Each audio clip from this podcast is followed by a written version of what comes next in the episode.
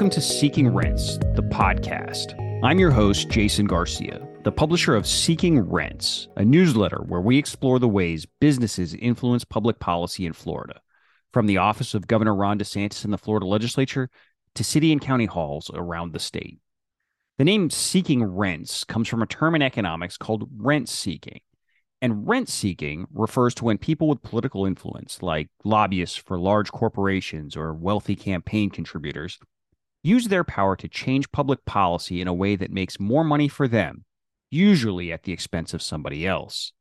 Like getting laws passed that allow them to pay their workers less, or that freeze out competition from smaller businesses, or that subsidize their profits with tax breaks. If you haven't already, please sign up for our newsletter at seekingrentsfl.com. That will ensure our stories and podcasts are sent straight to your inbox the minute they post. Subscriptions are free, but you can choose to buy one too.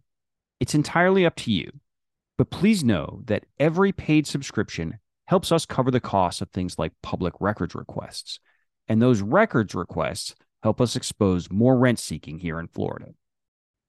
Okay, so this is episode 10, and it has admittedly been a long time between shows. So I'm just going to jump right in. In early January 2020, just five days before Florida Governor Ron DeSantis was going to deliver his annual State of the State address to open that year's legislative session, the governor's staff pulled together an exclusive list of donors to invite to a private reception following his speech. The reception would be an evening affair at the taxpayer owned governor's mansion in Tallahassee, where these lucky donors would be able to rub elbows with top lawmakers, key agency heads, and, of course, DeSantis himself. The governor's office staff referred to these invitations as being for quote unquote relationship management. The invite list, which actually turned up in a public records request, had 141 names on it. The names included the top lobbyist for Walt Disney World. This was back when DeSantis was working closely with and raising lots of money from Disney rather than threatening to build a prison on its property. Speaking of prisons, the list also included the chairman of the GEO Group, the nation's largest operator of for profit prisons, which makes millions of dollars every year running correctional institutions in Florida. And there were at least 12 billionaires on the list, including the owners of the Miami Dolphins and the San Francisco Giants. Now, I don't know every single name on the list myself, but I've shown it to a few plugged in folks who all say this is a list of donors that DeSantis was working hard to cultivate. For example, Reuters had a really interesting story a few days ago in which they obtained text messages between DeSantis, back when he was first running for governor in 2018, and Lev Parnas, the Ukrainian American businessman who was briefly an important figure in the orbit of former President Donald Trump and a substantial political fundraiser himself. In some of those messages, DeSantis explicitly pressured Parnas to get a pair of big dollar donors in Florida to contribute to DeSantis' campaign. DeSantis wanted $50,000 or more from each of them. One of those donors ran a construction company and the other led a roofing contracting business. Both of those donors ultimately gave money to DeSantis, and both of them were on this invite list for DeSantis's governor's mansion reception. I mention this now because it's an example of just how methodically DeSantis has used the power and trappings of his office to court some of the wealthiest campaign contributors in the country. This has been happening from day one of his administration. In mid 2019, not long after DeSantis took office, the Tampa Bay Times discovered a campaign memo revealing the governor's plans to charge donors $100,000 to play a round of golf with him, or $250,000 for an hour of meeting time. More recently, the New York Times reported that DeSantis' political team was planning to bring in donors for a series of strategy briefings at the governor's mansion, which is uh, an especially convenient location now because DeSantis just signed a bill allowing to, allowing him to hide mansion visitor logs from the public. And NBC News just reported that some of DeSantis's official staff, taxpayer-funded employees in the governor's office and state agencies, are asking lobbyists for donations even as they discuss bills and budget projects that those lobbyists want the governor to support. And all of this is sort of paying off right now as DeSantis finally begins his long planned campaign for U.S. president. The DeSantis campaign announced last week that it had raised more than $8 million in its first 24 hours of official fundraising, a staggering sum of money in such a short period of time. That fundraising announcement generated a wave of positive news stories across the country for DeSantis, who has sort of stumbled through a series of uh, embarrassing gaffes in the early going and was desperate to prove to people that he really can be a credible challenger to former President Donald Trump for the Republican nomination. But while most of those political news stories happily trumpeted news of DeSantis' big fundraising haul, they failed to really get into what DeSantis has done to get all that money. And this goes a lot further than evening soirees at the governor's mansion and $100,000 rounds of golf. It gets into public policy favors that DeSantis has done for the people now propelling his political ascent, sometimes at your expense. So that's what we're going to talk about on this show the public policy favors that Ron DeSantis has done or may do very soon for some of his biggest donors. Now, obviously, this is a pretty big subject. Ron DeSantis, who raised more than $100 million for his 2022 reelection campaign, has done a lot for his biggest donors, from signing legislation they lobbied for to awarding grants in support of their real estate developments to installing them on boards that run Florida's universities, airports, toll roads, water districts, and more. Heck, I uh, mentioned Disney and the Geo Group off the top. During his first term as governor, DeSantis signed a $5 million tax break that was literally written by Disney's lobbyists and helped the company get a carve out from a tech law that Disney didn't like. And he recently signed a bill that will allow Florida to punish the big banks that have stopped lending to Geo Group and to others in the private prison industry. You can read about these examples and many more in our newsletter. I'll post a few examples in the show notes. But today, we're going to focus specifically on three bills that just passed the Florida legislature during the 2023 session, which ended a few weeks ago. None of these bills got much attention during a session where, where the headlines were dominated by big social issues like DeSantis' six week abortion ban, curriculum restrictions at state universities, and efforts to deny the very existence of members of the LGBTQ plus community, particularly transgender Floridians. But all three of these bills took rights away from either workers or consumers, and all three directly benefited some of the billionaires now backing his bid for president. So let's dive in. Okay, so maybe you heard last week that Elon Musk helped Ron DeSantis launch his presidential campaign using one of Musk's companies, Twitter. Well, you might not have heard it given all the crashing and glitches, but you probably heard about it anyway. But did you know that 24 hours later, DeSantis turned around and signed a bill into law that will help another one of Musk's companies? That company is SpaceX, and the bill is Senate Bill 1318, and it's a bad one. To sum it up, this new law strips employees at spaceflight companies like SpaceX and their families of some of their legal rights to sue if they are injured or killed in a launch or reentry accident. Maybe that doesn't sound so bad to you. Strapping yourself to a rocket and launching yourself into space is an inherently dangerous job, after all. But this law will protect SpaceX and other companies from lawsuits, even if the accident was caused by their own carelessness. Imagine that God forbid, you're the parent or the spouse of an astronaut who was killed in a launch pad explosion. And the investigation reveals that the explosion happened because SpaceX made its workers rush the fueling process to meet a deadline, or because the company cut out some seemingly redundant safety inspection to save a bit of money, or because it bought cheaply made component parts. The bill that Ron DeSantis just signed into law will prevent you from successfully suing Elon Musk's company for negligence. The impact of this bill extends beyond the onboard crew, too. That's because the way it's written, it also implies to ground employees, including contractors and subcontractors, who get hurt or killed in some accident there, like, say, when prepping the rocket for launch. SpaceX lobbied hard for this bill during the Florida legislature's 2023 session. Now, it wasn't the only company that wanted it to pass. In fact, lobbying records suggest the bill may have actually begun with Blue Origin, another space company backed by a billionaire mogul, in this case, Amazon founder Jeff Bezos. Aerospace giant Boeing Company lobbied for it too. But SpaceX led the charge. It repeatedly testified in support of the bill in public hearings. Records suggest the company might have helped write part of it too, although we're still digging into that. Supporters kept claiming they were just extending the same protections to SpaceX and Blue Origin that NASA already has. Except, of course, NASA is a public agency that is ultimately run by and accountable to elected officials who are accountable to voters. SpaceX, Blue Origin, and Boeing are for profit companies accountable only to profit motivated investors. The threat of civil lawsuits and of potentially expensive punitive awards from judges and juries when a company does something wrong is one of the only checks we have on private businesses to make sure they don't skimp on things like safety. Seriously, imagine deciding to give lawsuit immunity to Boeing of all companies after everything that went down with the 737 MAX jet. But that's just what Ron DeSantis did.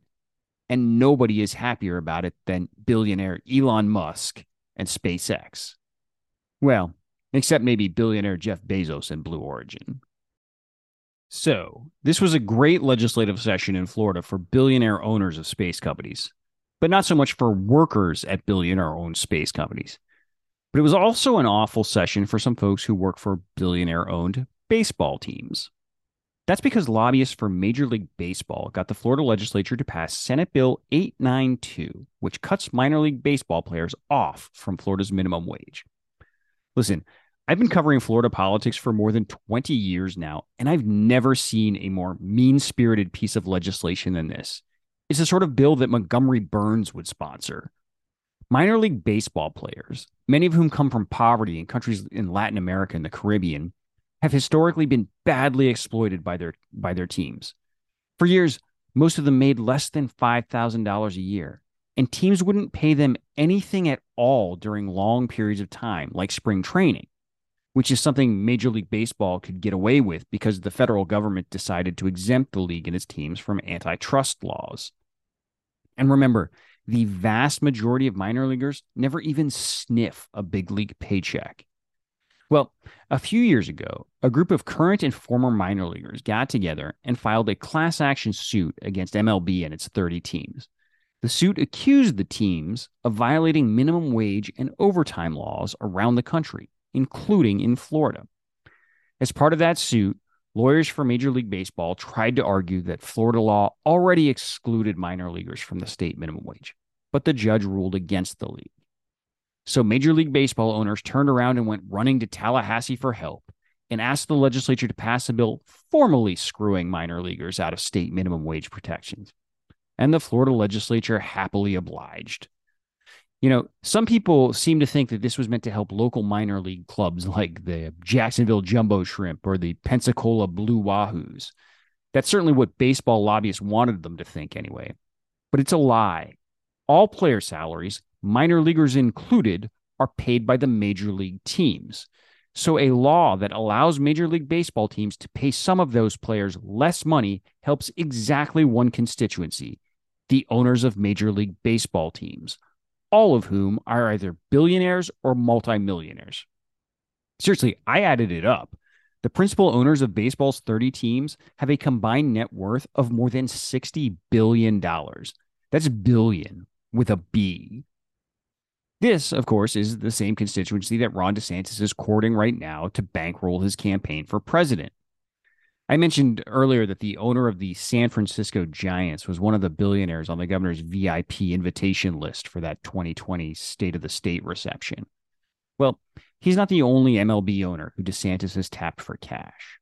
In fact, earlier this year, just one day after Major League Baseball's minimum wage bill was filed in Tallahassee, DeSantis cashed a $1 million check from Joe Ricketts, the founder of TD Ameritrade, whose kids now own the Chicago Cubs. DeSantis hasn't yet said whether he will sign or veto this baseball bill. But I think it's interesting that Major League Baseball made sure to hire the Tallahassee lobbying firm that's run by one of the governor's biggest fundraisers, and that also happens to employ DeSantis' former chief of staff. Blue Origin hired the same firm, by the way. Now, obviously, these last two bills don't directly affect that many workers. There are, after all, only so many people flying SpaceX rockets into space or playing for the Chicago Cubs' single A affiliate. That's the uh, Myrtle Beach Pelicans, by the way. But I think both of these bills are still really important to stop and think about for a second because they are a vivid illustration of just how hostile Florida's elected leaders have become to frontline workers of all kinds. I mean, we're talking about astronauts and baseball players here. These are literally American icons, but not even they're safe when billionaires come to Tallahassee looking for a favor. But here's a third bill that will affect a much bigger group of people. Heck, it'll probably piss you off at some point too. But first, let me ask you this Do you like buying a new car? Do you like having to go to a dealership and not knowing the actual price of the car you want and having to haggle with a high pressure salesman who keeps trying to tack on $200 for undercoating? Do you ever wonder why buying a car isn't just like buying a book or a fridge? Why you can't just go to Amazon.com or Ford.com or Honda.com and order the exact car you want at a price that you know up front? This is the result of antiquated state laws designed to protect car dealers, the middlemen who buy vehicles from manufacturers like Ford and Honda and then sell them to you at a markup. These protectionist laws ensure each dealer has a territorial monopoly to themselves, and they force you to buy through them rather than buying directly from the manufacturer. Maybe these laws made sense 75 years ago when the car market was dominated by the big three in Detroit and most dealerships were genuinely mom and pop small businesses. But it is an absurd and utterly anti consumer system today when there are more than a dozen major car makers to choose from and when car dealers are giant predatory businesses themselves. This is a crazy stat to me. Of the 80 largest private companies in Florida, 17 are car dealers. That's uh, according to Florida Trend, the business news magazine where I used to work. This literally costs you money. Take Tesla, another Elon Musk company, as it happens. Because it's a much newer company, Tesla has been able to sell cars directly to its customers rather than having to work through a middleman network of dealers. That lets the company sell much more cheaply than its older competitors can. Ford, for example, has estimated that car dealers drive up the price of its vehicles by something like $2,000 per car. So these legacy car makers like Ford have been looking for new ways to sell electric vehicles in order to better compete with Tesla and other newer EV companies. They want to do things like sell directly to consumers online or at least make their dealers set standard transparent prices. Well, the car dealers hate this. So, lobbyists for the dealer industry wrote House Bill 637, which flew through the Florida legislature this spring and is now waiting for Ron DeSantis to sign it. This is such an anti consumer bill. It is designed to force you to keep buying cars through dealers, even if you'd rather buy from car makers directly. It literally makes it illegal for a company like Ford to let you order a specific car online from them and choose where to have it delivered. I mentioned that the bill was written by the industry. Specifically, it was written by lobbyists and lawyers for a group called the Florida Automobile Dealers Association. We didn't even need to search public records to figure this out, by the way. They just posted videos online boasting about how they wrote it. They called it the Dealers Bill. But the bill wasn't just written by this association. In those videos, they also said that a handful of the very biggest car dealer companies in Florida were directly involved in writing it too. One of those companies was Braman Motors, which owns dealerships in South Florida and is led by a billionaire named Norman Braman. Norman Braman was another one of the billionaires on Ron DeSantis' VIP invitation list. So there you have it. Three bills from this past legislative session that directly benefit billionaire donors at the expense of astronauts and minor league ball players and literally anyone who wants to buy a new car in Florida. I mentioned that DeSantis has already signed the SpaceX bill into law, but he hasn't announced what he's going to do yet about the baseball or, or car dealer bills. And I actually think there's a decent chance he'll veto that baseball bill. Here's why. Last fall, minor league baseball players formed a new labor union. It's the first time minor leaguers have ever unionized. And just a few weeks before this year's session ended, these newly unionized minor leaguers negotiated their first labor contract with Major League Baseball. That contract sets a new pay scale for players, regardless of whether Florida cuts them off from the minimum wage. So now that that labor deal is done, it's possible that Major League Baseball and its billionaire team owners may not mind if DeSantis decides to tank this bill. We'll see soon enough, I suppose. By the way, this is a clear example of how unions help level the playing field between workers and corporations and owners. It's also an example of why DeSantis recently signed another bill that is designed to bust unions in a bunch of other sectors. But that's going to have to wait for a future show. Until then, thank you for tuning back in. I know we went on a long break, although that was partly because of the Florida legislature's 2023 session and how much time that took up. But now that session is over, thank God, I'm hoping we'll get back on more of a regular podcast schedule around here. I expect uh, that a lot of our time, at least in the near future, will be spent unpacking more of what Ron DeSantis and the legislature just passed, and more about DeSantis' record on rent seeking issues specifically, especially now that the rest of the country is starting to learn about him. But we're always willing to listen to other ideas and pursue other tips too. So please feel free to contact me at any time. My contact info will be in the show notes. Okay. Thanks again for listening, everybody. See you soon.